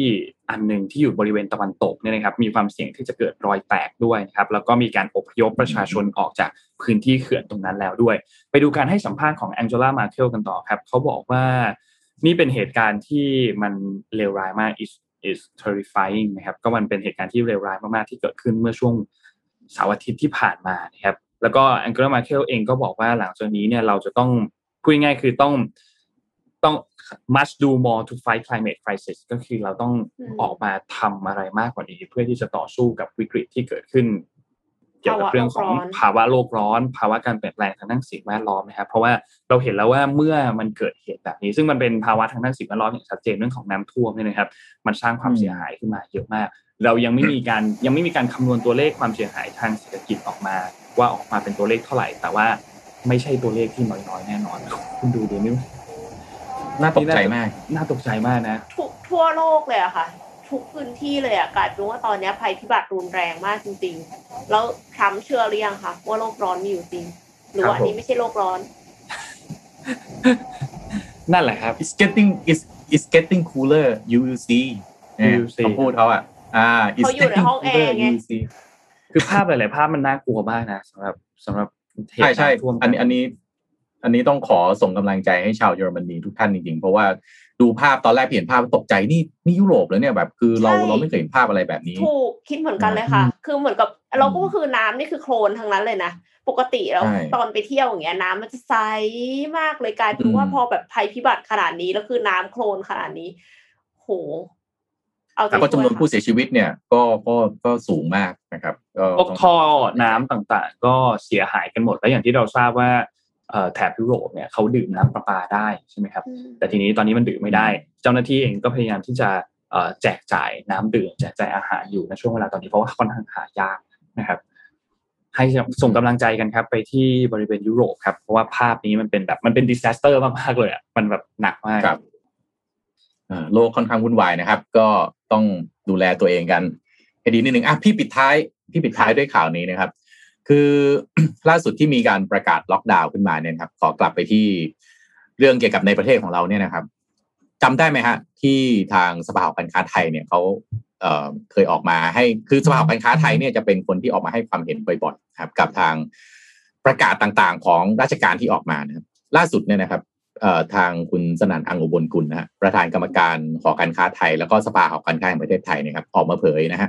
มีความเห็นและข้อเสนอแนะนะครับ4เรื่องนะครับเกี่ยวกับการล็อกดาวน์นะครับเพิ่มเติมของรัฐบาลก็คือ1นะฮะขณะนี้ภาคเอกชนครับต้องการความชัดเจนในการดำเนินการนะครับประกาศที่ออกมาเนี่ยควรจะมีรายละเอียดเพื่อให้ประชาชนแล้วก็ผู้ประกอบการมีการเตรียมความพร้อมรับมือมาตรการต่างๆนะครับเพราะแต่ละธุรกิจเนี่ยต้องเตรียมแผนสำรองเพื่อให้ธุรกิจเดินหน้าได้นะครับแม้จะมีการจำกัดการเคลื่อนย้ายของคนก็ตามความหมายคุณสนั่นคืออะไรฮะข้อนี้คุณประกาศก็ประกาศไปแต่คุณอย่าลืมว่าถ้าคุณประกาศไม่ชัดธุรกิจที่เขาจะต้องไปวางแผนรับมือเนี่ยมันทำลำบากพี่ยกตัวอย่างง่ายๆนะตอนนี้รู้กันอย่างคะเนี่ยว่าร้านอาหารในห้างขายได้ป่ะนนกับเอ็มรู้ไหมนนรู้แค่ว่าไม่ได้คิดว่าไม่ได้ค่ะแต่ว่าร้านอาหารที่อยู่ตรงซุปเปอร์มาร์เก็ตขายได้ใช่ไหมคิดว่าได้ค่ะหรอใช่แปลกไหมไอ้ซุ้มตรงซุปเปอร์มาร์เก็ตอ่ะขายได้อ้าวอันนี้เห็นไหมอ้าวเลยอ้าวขึ้นมาในทีเลยงงไหมก็แปลว่าอะไรถ้าคุณเปิดร้านขายไก่ทอดอยู่ชั้น3คุณก็ต้องย้ายซุ้มลงมาอยู่ซุปเปอร์มาร์เก็ตอย่างนี้หรือเปล่านี่คือความเกรย์แอเรียที่ทำให้การจัดเตรียมแผนสำรองคือธุรกิจเนี่ยคุณจะไปบอกให้เขาหยุดให้เขายั้งเนี่ยนะถ้าคนไม่ได้ทำธุรกิจจะไม่เข้าใจว่าธุรกิจมันหยุดไม่ได้นะครับหยุดค่าใช้จ่ายมันเดินทุกวันถูกต้องหยุดแล้วยังไงไม่จ่ายค่าเช่าไม่จ่ายเงินเดือนพนักงานมันเป็นไปไม่ได้ถ้าคุณมีความเป็นผู้นำมีความเป็น leadership เนี่ยนะคุณจะออกมาประกาศนะรัฐบาลแล้วถือประกาศของราชการมาแล้วบอกโอ้รัฐบาลราชการให้หยุดเพราะฉะนั้นเนี่ยขอให้เราทุกคนหยุดนะครับเราก็จะไม่จ่ายค่าเช่าเราก็จะไม่จ่ายเงินเดือนสวัสดิการอะไรของทุกคนเราขอหยุดไว้ก่อนนะฮะมันแปลว่าอะไรมันแปลว่าคุณไม่มี leadership อ่ะคุณไม่เข้าใจว่าทุกคนมันต้องใช้ชีวิตยังไงนะครับเพราะฉะนั้นนี่คือข้อที่1 นะที่ทางคุณสนั่นเนี่ยในนามของสภาหอการค้าแห่งประเทศไทยเนี่ยออกมาบอกนะครับว่าธุรกิจต้องเตรียมแผนสำรองเพราะฉะนั้นการประกาศต้องมีความชัดเจนนะครับยกตัวอย่างนะฮะการยกระดับในการทำงานที่บ้านอันนี้กลับมาที่คุณสนั่นนะครับยกระดับในการทำงานที่บ้านสูงสุดนะฮะของทั้งภาครัฐและเอกชนก็เขียนแบบให้ตีความเองตามความจำเป็นว่าจะให้ทำงานที่บ้านทางอิเล็กทรอนิกส์ขนาดไหนทำให้การอาจจะยังมีการเดินทางเคลื่อนย้ายของคนในช่วงนี้อยู่นะครับคือเนี่ยที่เขาประกาศออกมาเนี่ยว่าทำงานที่บ้านสูงสุด ก็ฟังแล้วก็มันแปลว่ายังไงนะครับมันว่า2นะฮะข้อ2นะครับระยะสำหรับที่มีการยกระดับเพิ่มใน3จังหวัดนะฮะมีอะไรบ้างฮะชลบุรีฉะเชิงเทราอยุธยานะครับเห็นว่าเป็นจังหวัดที่มีภาคการผลิตสูงมากนะฮะที่ส่งผลกับเครื่องจักรที่ขับเคลื่อนประเทศไทยอยู่ตัวเดียวตอนนี้คือผลิตเพื่อส่งออกนะครับดังนั้นฮะเพื่อเป็นการป้องกันภาคการผลิตควรต้องมีมาตรการเชิงรุกในการตรวจการคัดแยก และจัดสรรวัคซีนให้ภาคการผลิตด้วยเพื่อไม่ให้ซัพพลายเชนหยุดชะงักเนี่ยมันคือการต้องคิดให้ครบถ้วนนะคุณหยุดเพื่อหยุดเฉยๆเนี่ยแล้วอยู่ดีๆวันที่จะให้กลับมามันก็กลับมาติดเชื้อใหม่หรือเปล่าทั่วโลกเนี่ยมันพิสูจน์มาแล้วว่าโมเดลที่ดีที่สุดก็คืออะไรฮะคัดกรองคนที่ติดกับไม่ติดออกจากกันก่อน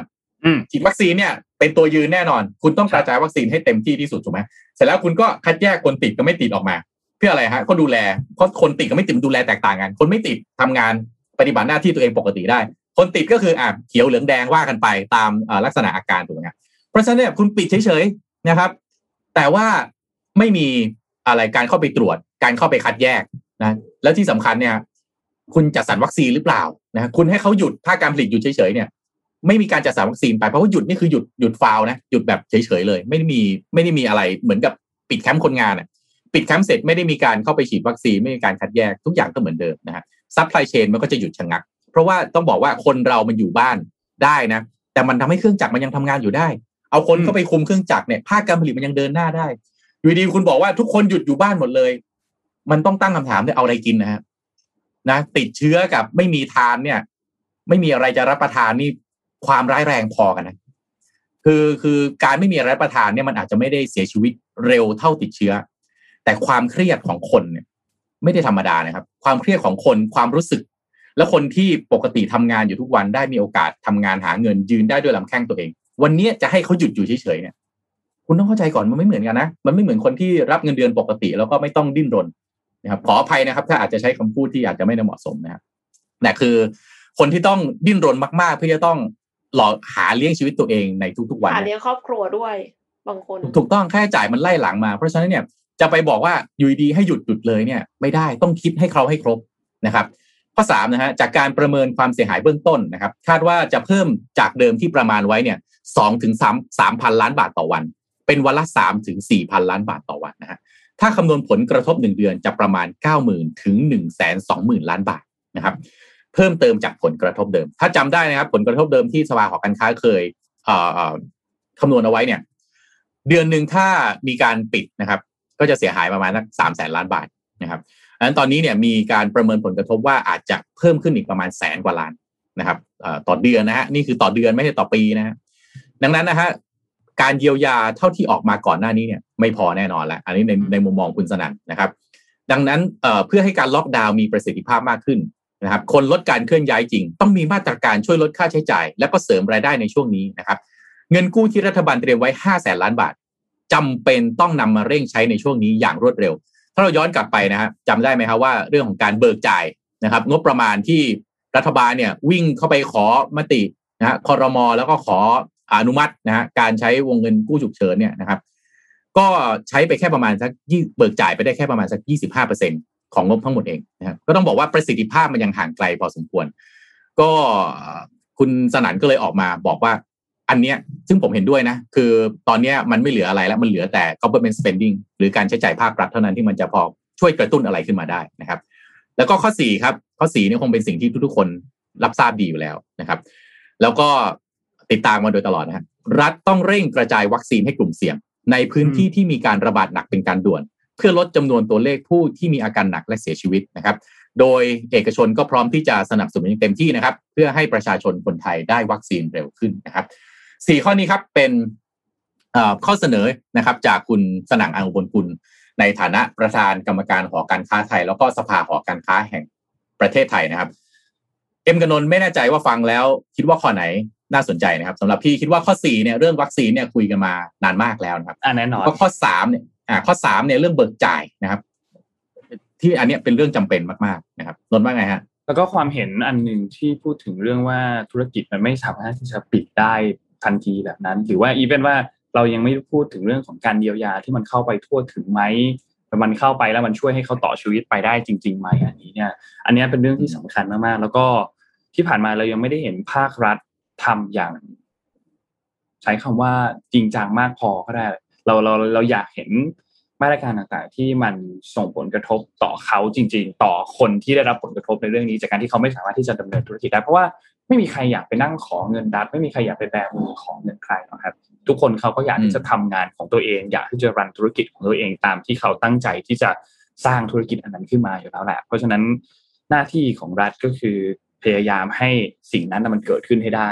แต่ถ้ามันเกิดขึ้นไม่ได้ซึ่งนนว่าทุกคนเข้าใจเนาะในช่วงเวลาตอนนี้ที่ต้องล็อกดาวน์ว่าไม่มีใครที่ไม่เห็นด้วยกับเรื่องของการล็อกดาวน์หรอกทุกคนเข้าใจว่าก็อยากที่จะล็อกดาวน์อยู่แล้วแต่ว่าเรื่องของแผนการล็อกดาวน์หลังจากนั้นมาตรการเยียวยาเองมาตรการวัคซีนเองเนี่ยมันก็เป็นเรื่องสำคัญด้วยเช่นเดียวกันแล้วก็เรามันเหมือนไม่มีที่พึ่งมากมันไม่เหมือนไม่มีที่พึ่งอ่ะพอเราหันมานั่งทำงานของเรารันธุรกิจของเราซึ่งเจอปัญหาอยู่แล้วแหละทุกอย่างเจอปัญหาอยู่แล้วแต่ว่าเมื่อหันไปเจอที่พึ่งอันเดียวที่ก็คือรัฐที่รัฐพยายามที่จะถ่ายข้อมูลลงมาหาเราถ่ายการเยียวยาลงมาหาเราแล้วมันไม่เพียงพอเนี่ยมันก็ทำให้หมดกำลังใจไปได้เหมือนกันสำหรับใครหลายๆคนแต่ว่าอย่างไรก็ตามก็เป็นคำแนะนำที่ดีครับนนคิดว่าอันนั้นน่าสนใจมากและหวังว่าจะถูกนำไปใช้จริงๆครับ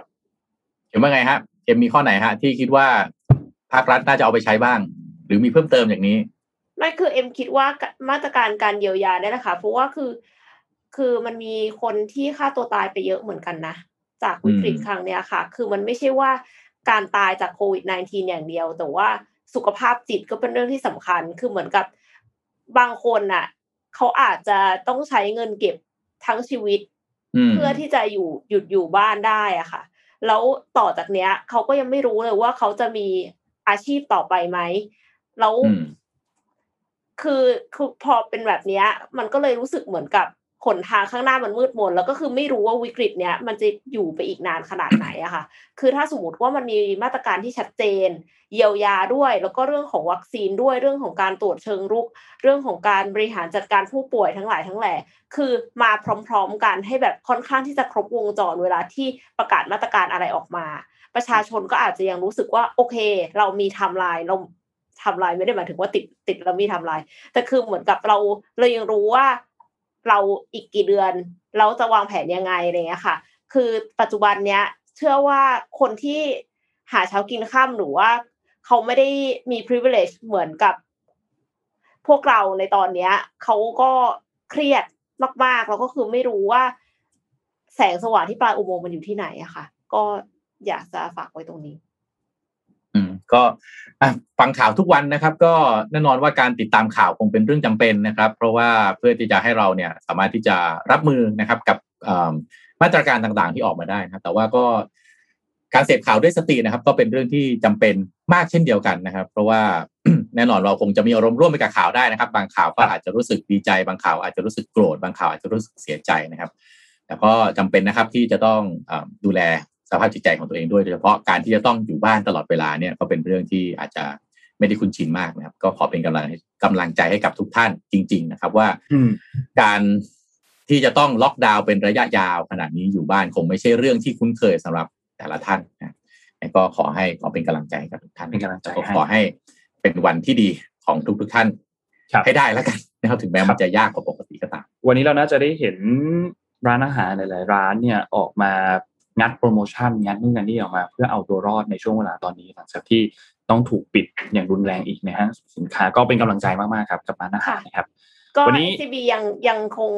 สนับสนุนค่าส่งให้ส่งฟรีอยู่นะคะเพราะฉะนั้นก็สั่งโรบินฮูดกันได้ค่ะช่วยเหลือร้านอาหารด้วยค่ะถูกต้องครับจน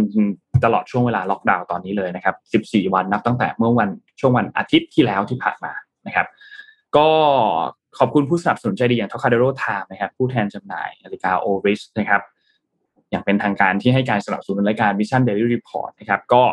ขอบคุณมากๆนะครับแล้วตอนนี้ Tokadero Time แล้วก็ Oris เนี่ยขอเป็นกำลังใจแล้วก็ขอบคุณบุคลากรทางการแพทย์รวมถึงเจ้าหน้าที่ด่านหน้าทุกๆท่านนะครับและขอให้ทั่วเราทุกคนเนี่ยปลอดภัยนะครับ #investigator นะครับเราจะผ่านพ้นวิกฤตครั้งนี้ไปด้วยกันก็เป็นกำลังใจให้ทุกท่านด้วยนะครับแล้วก็ขอบคุณ SCB ครับผู้สนับสนุนแสนใจดีของเรานะครับที่อยู่กับเรามาอย่างยาวนานก็ขอให้อยู่กับเราไปนานๆนะครับแล้วก็ขอบคุณมากๆครับสำหรับแคมเปญดีๆที่ SCB ทำร่วมกับ Robin Hood นะครับที่มาช่วยเหลือทางร้านอาหารแล้วก็ช่วยเหลือไรเดอร์เองด้วยแล้วก็ช่วยเหลือพวกเราเองด้วยที่เป็นคนสั่งอาหารด้วยนะครับก็ขอบคุณมากๆนะครับและขอบคุณท่านผู้ฟังทุกท่านครับที่ติดตาม Mission Daily Report ในทุกๆเช้านะครับไม่ว่าจะอยู่ช่องทางไหนก็ตามหรือมาฟังย้อนหลังก็ตามนะครับขอบคุณมากๆแล้วก็เป็นกำลังใจให้ทุกท่านครับเรา3คนเป็นกำลังใจให้แล้วก็มาพบกันใหม่อีกครั้งนึงเนี่ยในวันพรุ่งนี้สัปดาห์นี้เราเจอกันทุกวันเนาะไม่มีวันหยุดวันไหนนะครับจันทร์อังคารพุธพฤหัสศุกร์เจอกันทุกวันครับ วันนี้เรา3คนลาไปก่อนครับสวัสดีครับสวัสดีค่ะสวัสดีครับMission Daily Report